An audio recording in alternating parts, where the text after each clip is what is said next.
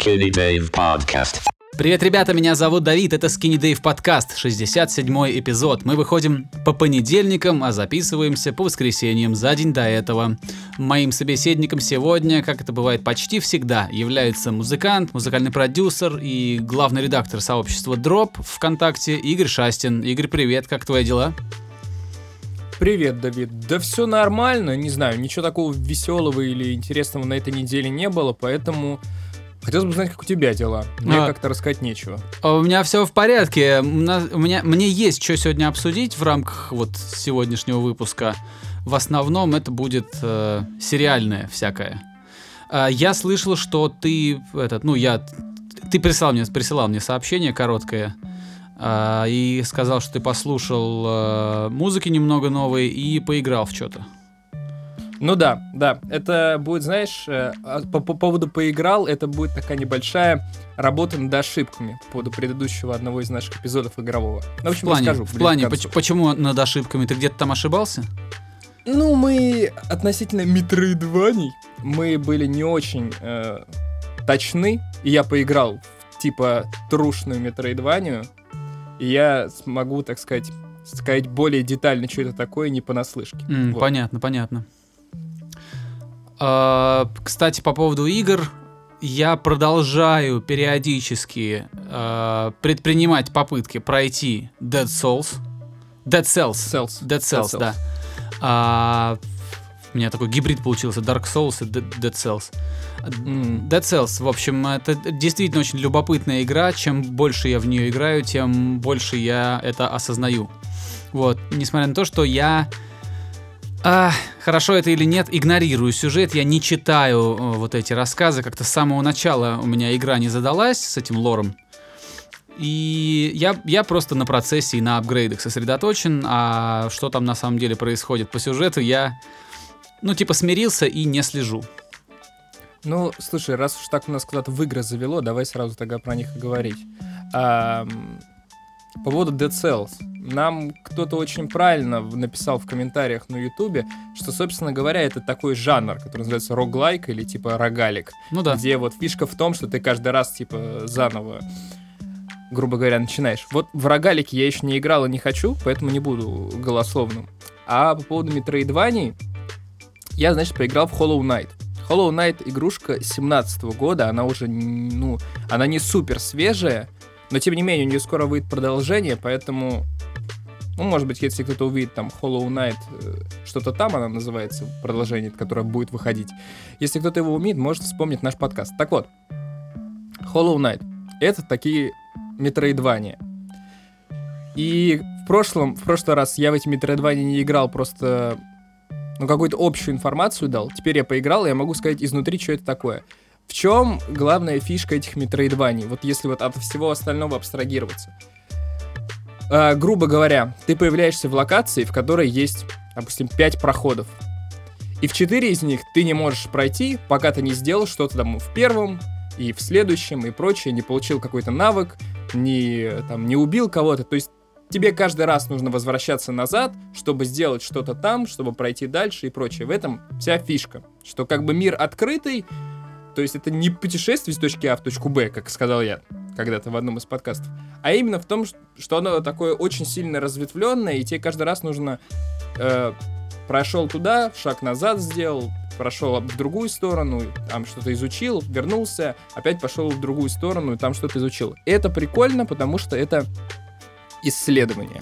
То есть ты исследуешь игромой мир, и какие-то у тебя... Ты не просто ходишь, а у тебя есть какие-то вот сложности в у этом. У тебя есть какие-то дела. Это здорово. Ты да. ходишь по делам все время в Metroidvania. Да. Говоря о Hollow Knight, в чем, собственно говоря, сюжет игры? Сюжет игры такой же, как вот во всяких Dark Souls, и я так понимаю, в The Cells, в который ты играешь, тоже э, также. Он достаточно абстрактный. То есть он есть, но тебе его в лоб никто не говорит. Его надо получать из разговоров с NPC, из каких-то предметов и прочее, прочее, прочее. Но он есть. А, в чем как бы весь синопсис? А, некоторый город, некоторое царство насекомых, в нем произошел какой-то как бы катаклизм, в связи с которым половина этих насекомых, они потеряли сознание. То есть они всякие стали бешеные. Вот. И тебе, собственно говоря, нужно разобраться, что там произошло, и... и ну и все. Больше ты ничего не знаешь. Ты просто попадаешь в этот мир и как-то начинаешь узнавать, что там. И там вот они насекомые. Это прикольненько. Все нарисовано в 2D. Со стороны это ну, камера сбоку, и ты исследуешь, то есть ты получаешь там всякие новые э, способности, там, апгрейды и прочее, и вот ты исследуешь мир, и в этом, типа, самый прикол, что помимо того, что там сюжет и там интересно драться с какими-то боссами, ты каждый раз какие-то для себя интересные моменты отмечаешь, тебе приходится возвращаться и открывать что-то новое и новое и новое. Вот, и я проиграл в нее что-то типа 10 часов, вот за пару-тройку недель. И я думал, что, ну, наверное, половину я прошел. А, нифига я не прошел половину. Я вчера погуглил карту. Ну, просто карту вот этой игры. Потому что там очень важно с этой картой, на самом деле, разбираться. Там она как бы не сразу тебе доступна, тебе надо ее изучать. Ты получаешь карту, но она не полная. То есть карту отдельной локации, она не полная. И тебе, ты ну, когда ходишь по этой локации, ты ее жанре. дополняешь, да. Да, вот. И, собственно говоря, я посмотрел полную карту, и она раза в три больше, чем то, что у меня есть. А я думал, что я прошел уже половину. Короче, там играть и не переиграть. В общем, как-то так, да. А, и мне сначала показалось это тяжеловатым все, потому что, ну, тебя там убивают, все такое. Но что-то как-то со временем я вроде наблатыкался, и мне кажется, что сложность именно вот самая умеренная. То есть ты не, не, не очень легко все проходишь, но и нельзя сказать, что ты застреваешь там на супер долго. Поэтому да, я бы, наверное, даже порекомендовал Hollow Knight. Мне кажется, прикольно. Но Мне эту кажется, игру прикольно. часто включают во всякие рейтинги лучших платформеров. Она там да, да, стабильно да. в десятке присутствует. Ну, я поэтому и решил в нее поиграть, чтобы разобраться, что такое вообще это Metroidvania. И решил выбрать что-то такое, ну, что все э, захвалили. Ну, не, не зря захвалили, в принципе, есть что хвалить. Вот так. А, еще один похожий, э, еще одна похожая игра. Вернее, не похожая, ну, а, но в этом же жанре. Я не помню, рассказывал ли я про, не, про нее, я ее давно прошел. Называется Гуакамили. Слушай, я что-то помню название, ты говорил, но детально не помню. Короче, там вся движуха происходит а, в Латинской Америке. Все эти реалии там именно такие латиноамериканские, мексиканские. А, и поначалу тебя это немножко, как сказать, а, если ты обманулся немножко, да, ты любишь платформеры, но какие-то сугубо вот, чтобы они выглядели как, там, ну, там, пиксель-артные такие вот в духе приставок э, старых, то это совсем не такая, она больше похожа на на, на не очень дорогую, но красивую анимацию 90-х годов. Вот как будто мультфильм такой. Э, и если как бы тебе это нравится, то, то круто, то ты сразу как бы включаешься. Мне это не очень нравится, мне такая стилистика не очень нравится. Но я чуть-чуть там пересилил себя и дождался того момента, как меня геймплей, собственно, увлечет. Это очень прикольная игра с очень таким нормальным юмором, со своими интересными механиками, когда там какие-то участки карты чтобы, ну, например, ты в какой-то момент приобретаешь способность, способность э, из одного мира, из э, вот земного, перемещаться в мир потусторонний, как в мультике, помнишь, э, пиксаровском, э, про мальчика, который за собакой, что ли, куда-то пошел, там, как-то я не помню уже. Мальчик с, гита... я, кажется, Мальчик я с гитарой понял, на праздник говоришь, мертвых оказался в потустороннем мире. Ну, в общем, там вот эта стилистика обыграна, но нарисована по-другому. Это не 3D, это 2D. Вот, и, грубо говоря, там у тебя на карте какая-то стена, и ты не можешь через нее пройти, но у тебя есть способность в другом мире, в другом измерении посмотреть, что там, есть ли там вообще стена. Ты нажимаешь, и и, в общем, там есть такие очень сложные уровни, где ты должен на ходу переключаться из мира в мир, вот пока ты бежишь и преодолеваешь что-то, потому что эти препятствия, они типа в разных измерениях э, одновременно ну, в разных измерениях появляются. Короче, любопытная штука, мне очень понравилась, с юмором, с весельем, в меру сложно, красиво, э, И как-то там очень, знаешь, как-то...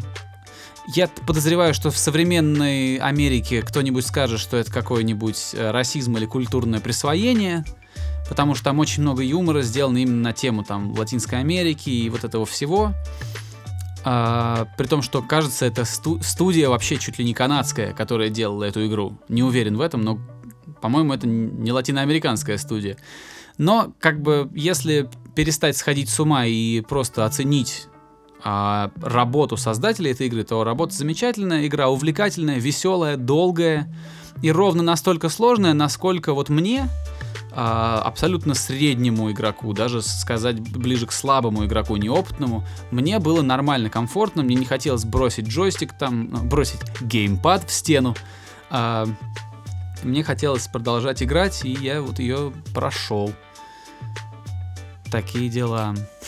Я что еще хотел добавить по поводу Hollow Knight? А, мне кажется, не знаю, это мое какое-то личное впечатление, но мне кажется, это круто, что в него можно играть как, типа, сел долго играешь и по, там, по 30 минут, грубо говоря. Он вполне себе и в таком, и в таком режиме интересен. То есть ты можешь чуть-чуть походить, что-нибудь открыть и уйти. Или можешь надолго засесть.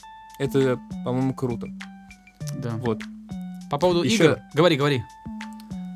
Мне очень понравилось, что ты использовал слово присвоение, потому что я никогда не думал, что культурную апроприацию можно обозвать присвоением. А это очень круто. Ну, это, Присвоение так, хорошо. это же оно и есть. Да. Я просто никогда не слышал этот термин в более удобоваримом ключе. Вообще у нас очень часто переводят э, какие-то термины новомодные, их переводят прям вот, чтобы они звучали похоже. Культурная апроприация. Но есть в русском языке похожее слово. Вернее, не похожее, а то же самое, но, но русское. Я, собственно, М, ты очень хорошо отношусь к термину ремесленное пиво или там авторское пиво. Мне эти слова нравятся. Но, видишь, пивовары, которые делают крафтовое пиво, они именно налегают на термин крафтовое, потому что это вроде как включает в себя больше смыслов, чем слово ремесленное. Вот, хотя А мне ты очень знаешь- нравится слово ремесленный, оно мне кажется таким своим, симпатичным, очень приятным. Я тебе могу предположение сделать, почему ремесленное пиво не очень. Потому что ремесленное пиво звучит как какое-то пиво для работяг. Ну, то есть, не то, что пиво ремесленное, а ремесленный тот, кто его, типа, потребляет. Ну, ты понимаешь, да? Что я имею в виду? Что я имею в виду? Ты думаешь, в этом, в этом проблема, ты думаешь? Мне кажется, да. Мне кажется, поэтому и не стали использовать, дабы не делать какое-то, вот знаешь, чисто психологическое аудио восприятие на уровне вот того, что это именно для тех, кто работает типа руками, ремеслом. Я понимаю, что ремесло не про это, но это очень часто так связывают почему-то. Мне кажется, что ремесленное пиво звучит как будто это пиво для работяг. Понятно. То есть А ты думаешь, что это никак. может, что это может отпугнуть, да, э, офисных лесорубов с ухоженными бородами? Я думаю, да. Понятно. Потому что, ну, рем- ремесленник, понимаешь, в российском языке слово ремесленник именно связано с тем, что кто-то Ну, вот с ручным делает трудом. руками. С ручным трудом, Да. да. И поэтому ремесленное пиво звучит как пиво для тех, кто, ну там, не знаю, налепил из глины горшков, а потом пивка хлопнул. Вот. Ну, в общем, я просто говорю, что мне многие русские слова нравятся, а, и э, они как-то очень приятно звучат. Вот в случае с присвоением и ремесленным мне это нравится. По поводу игр, Кстати. я очень жду игру Desperado. Я очень люблю этот жанр. А, его собирательно называют стелс, когда ты вроде как прячешься и в самый какой-то неожиданный момент убираешь соперника, противника, там, врага. А, но тут, тут я не силен в терминологии, потому что Hitman это тоже вроде как стелс, когда ты должен красться, там, Вроде как. но при этом у тебя не... У тебя ты по-другому смотришь, это не так, как там от третьего лица. Короче, ладно, не буду вдаваться, потому что прибегут, блядь, гики эти сраные, как начнут там этот поливать своим дерьмом э, Так высокомерно у нас, нас.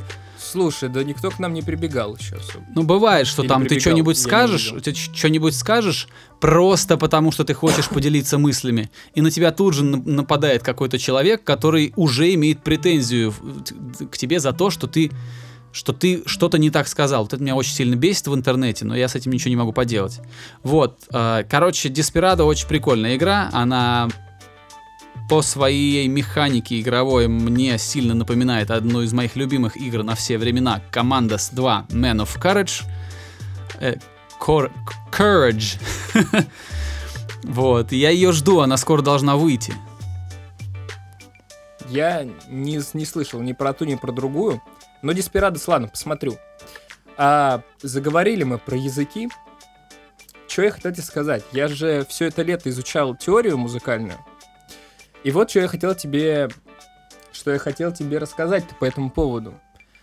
А, Мне... У меня сложилось очень странное впечатление. И сейчас вот опять гики. Вот ты говорил про гиков. Сейчас вот гики музыкальные тоже меня заклюют. Ой, Но- я их дом труба шатал. Пусть... мне кажется, если у тебя хотя бы примерный какой-то уровень понимания английского есть, то музыкальную теорию легче воспринимать по-английски, чем по-русски. И я сейчас объясню почему. Потому что на английском они перевели термины под английский язык. Ну, то есть там ступени называются типа там first, second и так далее. А, а в русском у нас они не переведены, они скалькированы с какого-нибудь итальянского. И у нас терции, децимы, ундецимы и прочее. И это лишний барьер в понимании, потому что тебе нужно выучить кучу терминов, чтобы понимать, что они значили.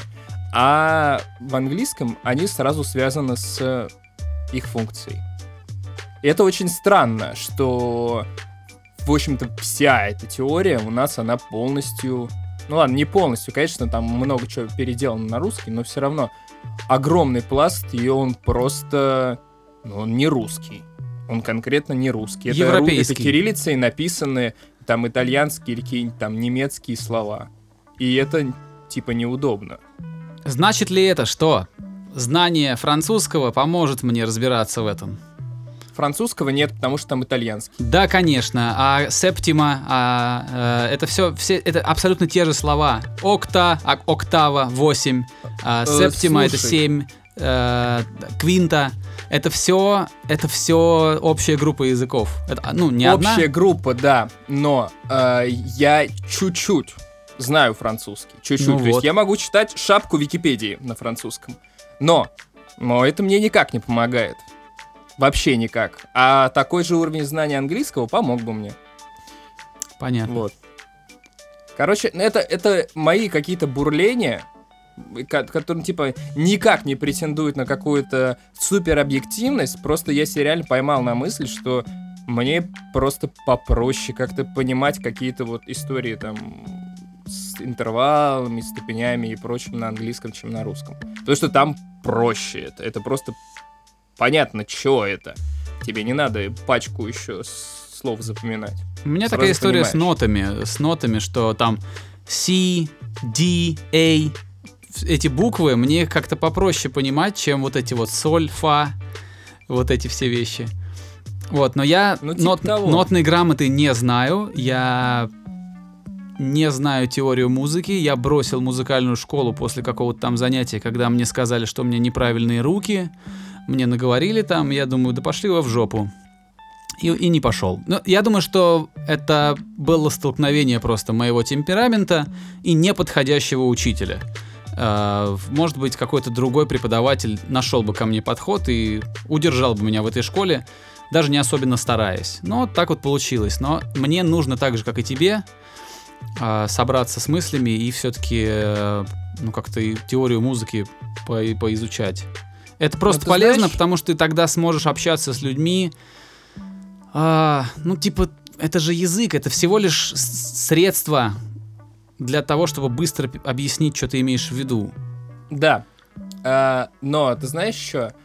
мне все время казалось, что типа ну вот эта вот нотная запись и прочее, и прочее, она какая-то супер устаревшая, вообще неудобная, и нафиг она не нужна.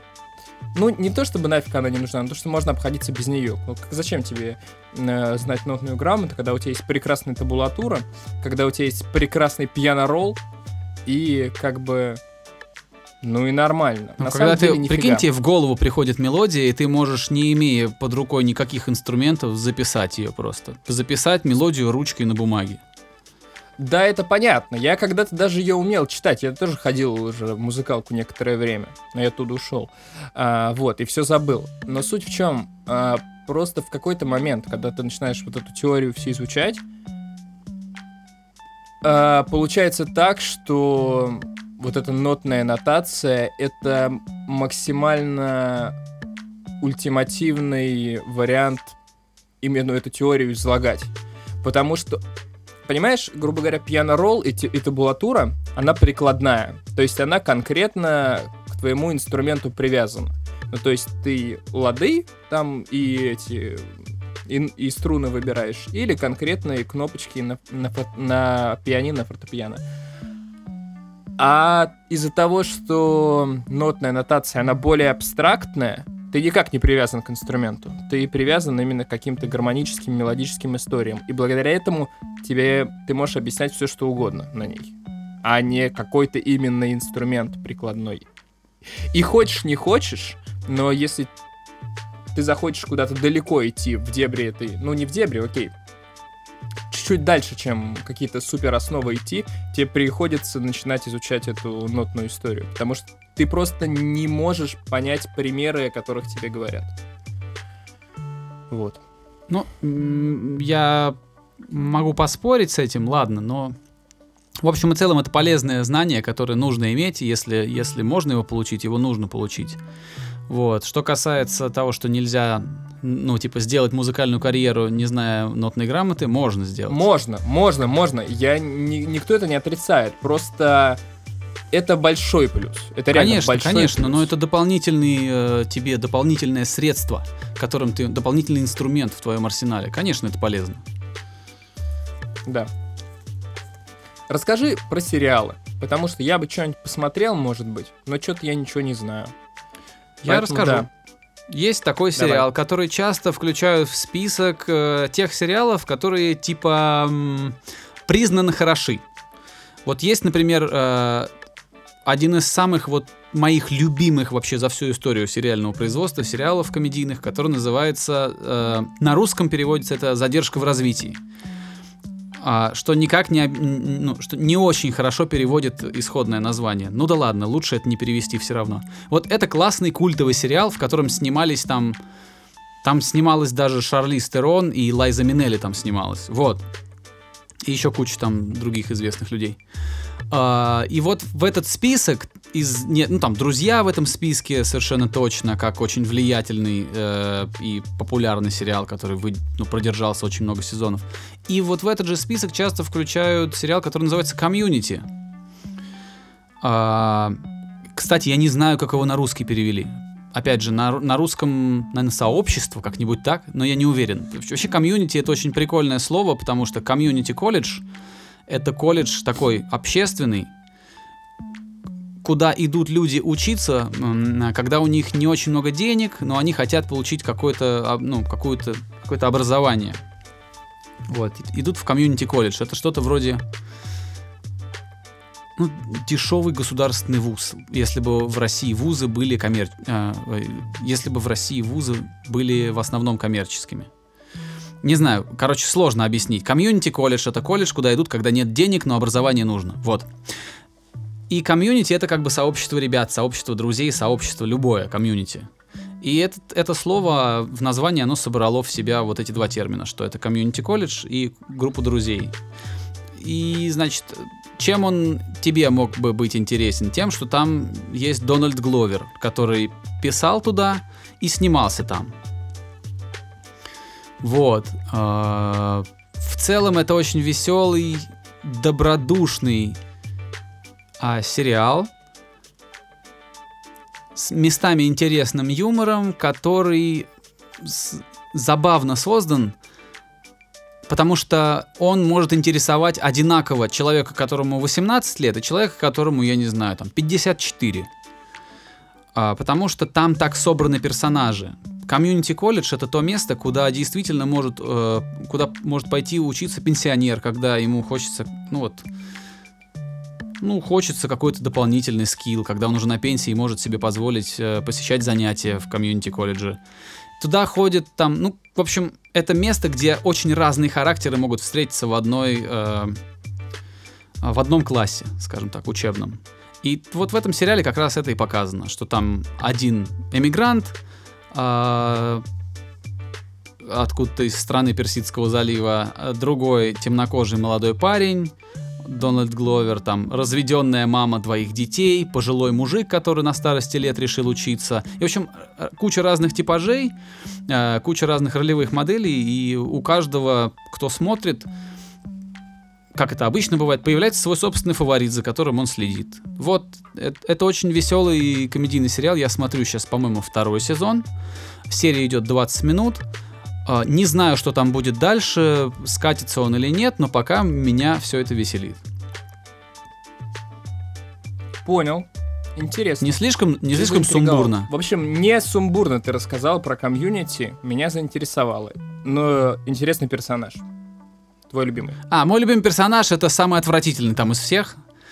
Меня часто, знаешь как, меня часто очень э, впечатляют и цепляют те персонажи, которые получаются наиболее натурально. Даже несмотря на то, что сам персонаж ублюдок. Вот, и там есть такой персонаж, это такой пожилой, пожилой дядька, который расист, националист, как, как, причем он, он даже не считает, что это плохо. Ну, это, в общем, это очень, очень натурально получился такой э, старый засранец такой там. Очень классно получился у этого актера он, и я очень-очень ору с него. Вот. А, еще я смотрел Эль Камино. Это продолжение Breaking Bad, я так понимаю? Да, да, я могу прям, знаешь, за пару минут прям рассказать, что это такое. Без спойлеров. Ну давай, расскажи. Смотри, я не смотрел Breaking Bad. И могу ли я начинать смотреть этот сериал? Я думаю, что нет. Я думаю, что Эль Камино отдельно от Breaking Bad смотреть смысла нет. Это мое личное мнение. Дело в том, что э, вот для меня этот фильм это просто такая вот э, последняя заключительная финальная серия, которая идет два часа. То есть это вот ощущается как абсолютное продолжение этого сериала. То есть, как будто к последней серии, которая там была, сняли еще одну. Причем, а, причем почти сразу сняли. То есть нет такого ощущения, что прошли годы, да, что там нет там события прям так нормально. Я думаю, что идеально это когда ты начинаешь смотреть Breaking Bad с первого сезона и заканчиваешь а, а, фильмом Эль Камино. Вот, вот mm-hmm. это как бы такой уже, это уже полный круг, когда ты вот все посмотрел и от начала до конца. А, это не не шикарный фильм, но это и неплохое кино, это просто интересное, ну как бы тебе показывают интересный вариант развития событий после, то есть как одни, что происходит с одним из персонажей ключевых. Вот. И саспенс, или как там, напряжение создается создателями по тем же абсолютно э, лекалам, э, по которым они создавали напряжение в сериале во все тяжкие. То есть э, это целая серия небольших напряженных, сложных квестов для персонажа. И ты каждый раз смотришь, как же он выкрутится, что же он теперь будет делать. И абсолютно вот та же самая история держала меня а, когда я смотрел Breaking Bad. Понятно, что есть сквозной сюжет очень интересный, понятно, что есть э, сумасшедшее развитие персонажей по ходу, а, ну вот по ходу от сезона к сезону. Это все есть там, эволюция вот эта вся. А, но есть еще вот это маленькие сиюминутные радости в виде вот таких вот странных квестов, которые в каждой серии преследуют э, героев. И Эль Камино, я правильно вообще называю его? Эль Камино он называется? Это же они же назвали да. как авто, автомобиль, модель автомобиля, они так назвали этот фильм. Ну, вот. я не супер знаток. Да, это абсолютное продолжение традиций, заданных э, вот в Breaking Bad. И это неплохо, мне это очень понравилось, я с удовольствием досмотрел до конца. Э, все эти два часа я даже не заметил, как они пролетели. И это, знаешь как, это, э, создатели Breaking Bad просто, как сказать, просто еще раз показали, что они умеют держать тебя в напряжении и подарили тебе два часа а, таких, два интересных часа перед экраном. Вот. Но это, конечно, не там не какое не великое кино. Это, мне кажется, абсолютно контекстная штука, и смотреть ее без Breaking Bad, я, я себе с трудом представляю, что там поймет человек, который не смотрел Breaking Bad. Вот. Понятно, понятно. Слушай, не так много всего интересного из музыки выходило, не знаю, на этой неделе, на мой взгляд. Но все-таки я нашел что-то, о чем рассказать можно. А, мне вчера друг написал письмо. Говорит, я приготовил для дропа лонгрид, говорит, про The Devil Wears Prada.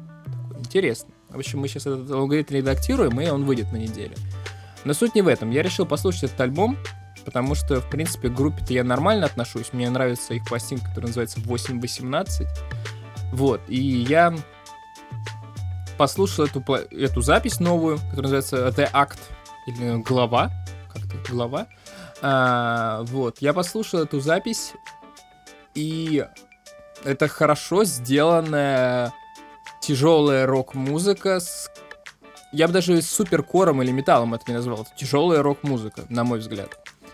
А, которая вот уже куда-то в сторону, ну, стала попсовее, чем раньше этой группы. И это хорошо.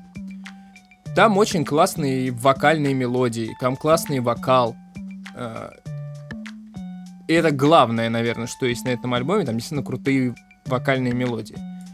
Но я не могу сказать, что в этом альбоме есть что-то прям, ну, удивительное. Или что-то, что выделяет его из кучи других альбомов. И вот, собственно говоря, у меня возник на этой почве вопрос. Ну, пластинка хорошая. Если вы любите Devil Wears Prada, э, то ее стоит заценить. И если вы любите кор-музыку, ну или около того, тоже стоит послушать, там есть некоторые хорошие песни. Так вот, вопрос у меня возник какой?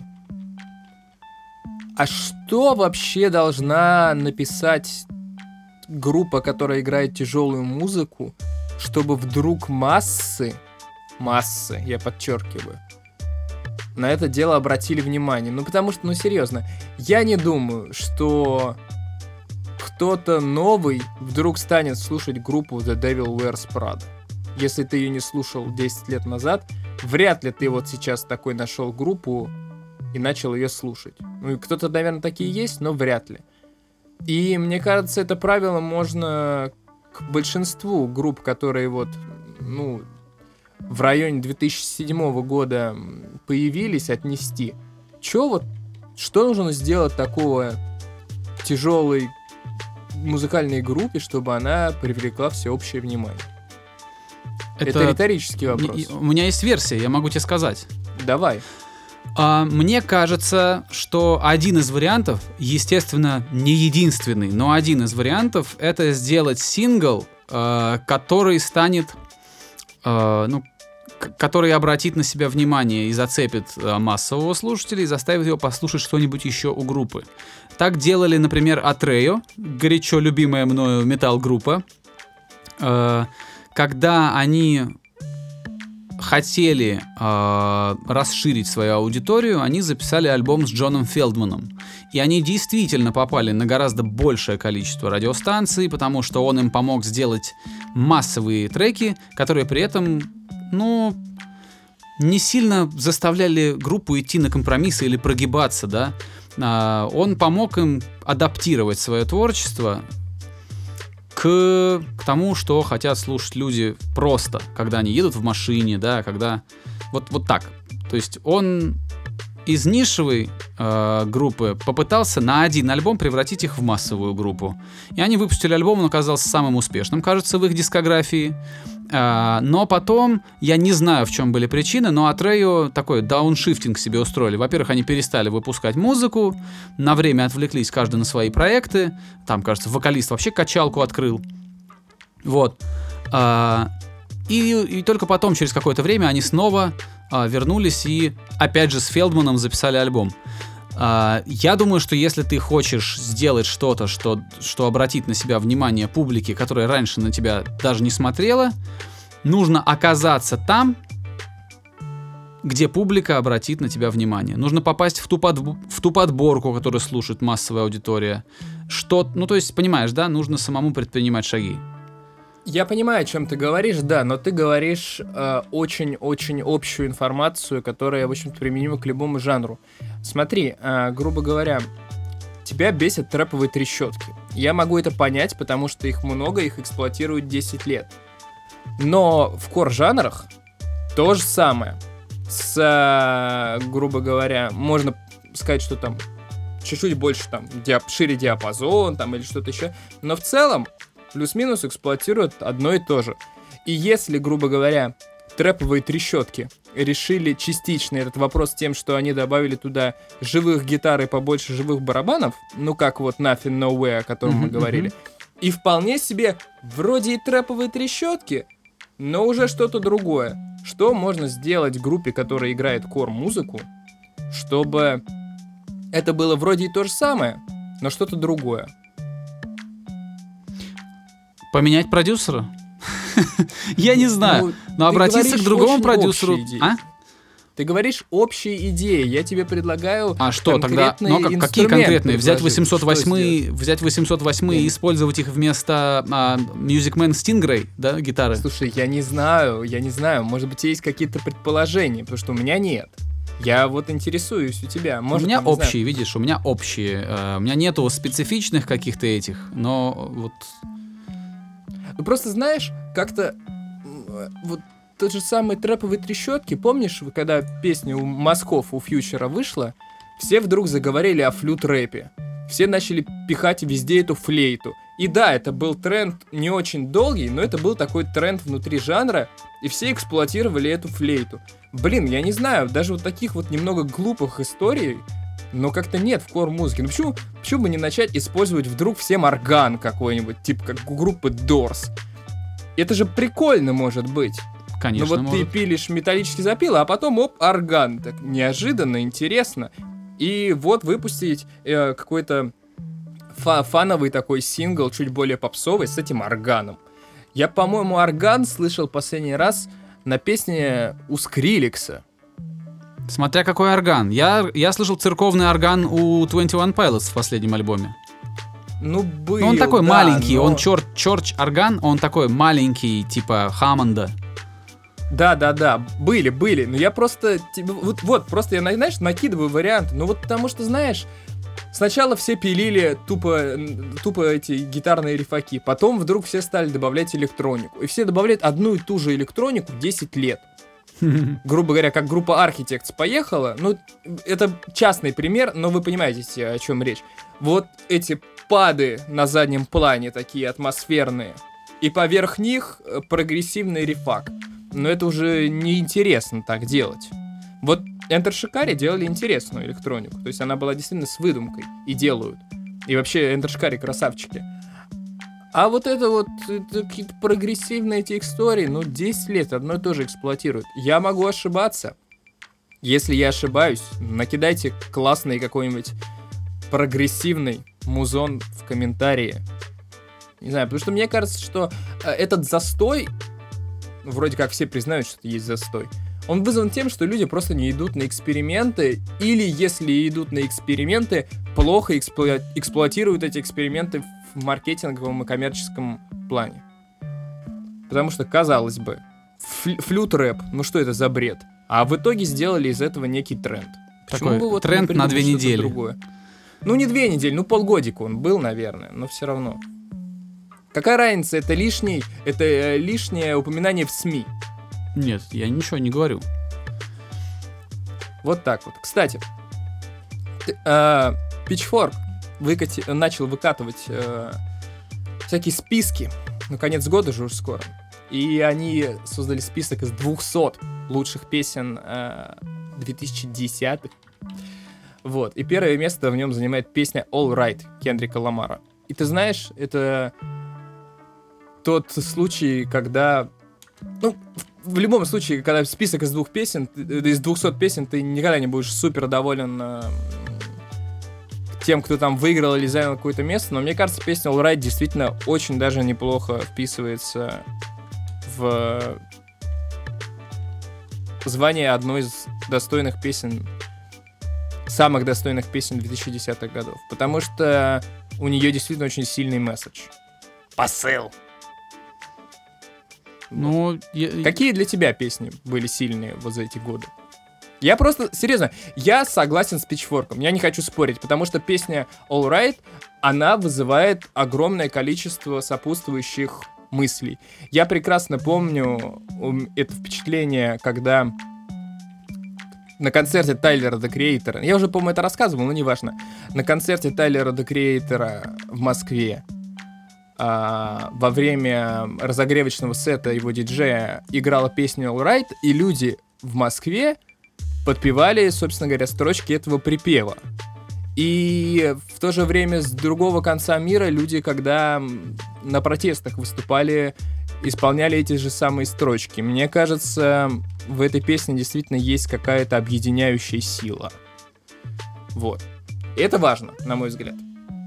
Ну, такую попробуй напиши, да. Мне кажется, когда... Мне кажется, никто еще не написал такую песню намеренно. Ну, ну да, это какая-то конъюнктура, если писать намеренно такое. Ну да, и мне кажется, это всегда чувствуется, что ли, когда ты пытаешься, когда ты слишком сильно стараешься. Мне кажется, просто чувак ее вот выстрадал, да, так, такой вот а, отрезал от себя ломоть, да, сделал трек из этого.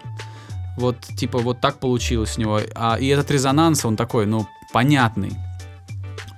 А, я, кстати, сейчас ты мне такой вызов сделал. Как же я сейчас вспомню песню, которая мне показалась важной? Фиг его знает. А ты знаешь, ты- мне кажется, это... Мы же не составляем список из 200 песен. Мне кажется, стоит назвать просто первое, что вот пришло в голову.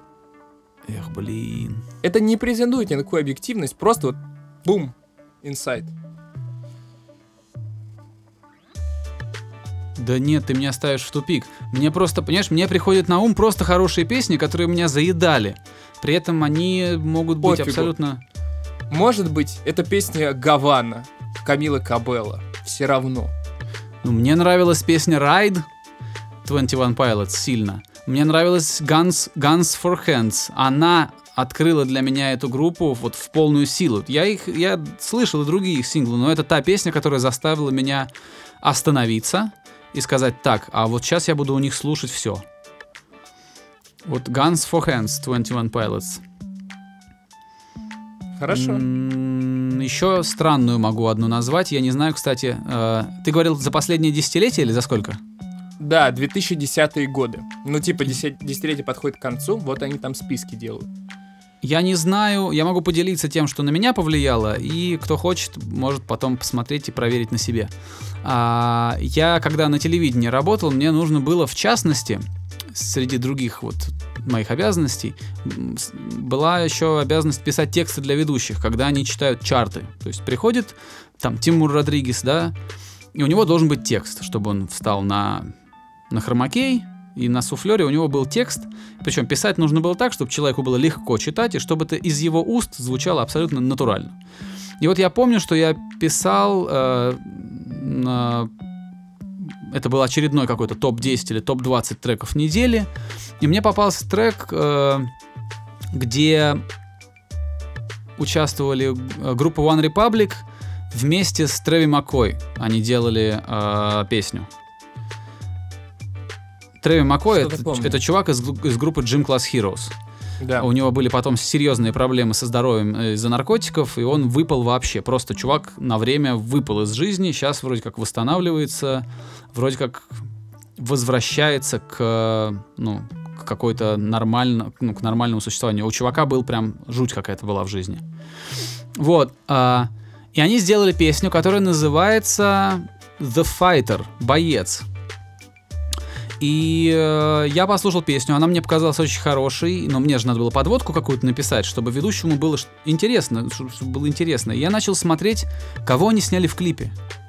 Потому что там в клипе есть история э, парнишки, который гимнаст. Я подумал, ну, наверное, актера наняли, да. э, чтобы он там сыграл какого-то...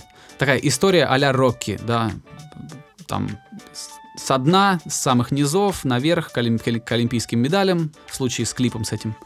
Вот, я подумал, что это актерская история, а потом э, в процессе работы над текстом к, этой, к этому чарту я понял, что это настоящий парень, э, родом с, э, с, с окраины, с какой-то нью-йоркской окраины, из многодетной семьи.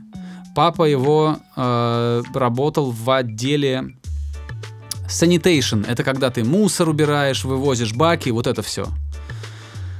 Э, мама домохозяйка, за всеми надо было каким-то чудом там следить. Была очень бедная семья. Черная, бедная черная семья там, с, из, с, с ебеней, скажем так, с нью-йоркских. Вот. И он, когда работал, отец, он нашел листовку, где детей звали на гимнастику. Ну, спортивная гимнастика. По сюжету там как раз спортивный гимнаст. И это настоящий спортивный гимнаст, молодой, который как раз в тот момент попадал, э, их называют Olympic Hopeful, тот, кто попадет в сборную олимпийскую страны. И я начал этот клубок разматывать и понял, что этот, э, что в этом клипе история, которая прям вот офигенно подходит под музыку, а учитывая, что история абсолютно настоящая, это вообще идеальная работа. И оказалось, что этот парень просто чтобы он на улицах не шатался, его папа отвел на бесплатные занятия спортивной гимнастики там. Это государственная программа была, чтобы просто де- детей с улиц забрать. И он начал там заниматься, и вот оттуда, там, потом и кровью он попал в олимпийскую сборную страны. Вот, и как бы показывают там, как у него, у, у него там, кажется, в карьере была еще травма, и об этом тоже в клипе есть, и показано, как этот парень по сюжету клипа на турники на район приезжает, просто там, где черные люди, кто-то там тележку из супер, супермаркета катит, да, в которой какие-то вещи наброс. Ну, так, как правило, бездомные в, в США, у него всегда может, ну, часто бывает тележка с собой. Вот, и вот это все показывается, да, вот этот контраст, э, и что человек, откуда он появился, и как он поднимался, и как он попал в эту сборную. У меня это почти, вот почти до слез у меня это было. И эта песня, вот она мне пришла в голову как песня, которая лично на меня повлияла в сочетании с прекрасным клипом, который был снят. Песня называется The Fighter, Боец, а, Gym Class Heroes вместе с а, One Republic. Забавный факт, еще один, который я узнал в процессе работы над текстом к, к той передаче, что тренировал этого парня а, советский гимнаст, который уехал, а, когда Союз начал разваливаться.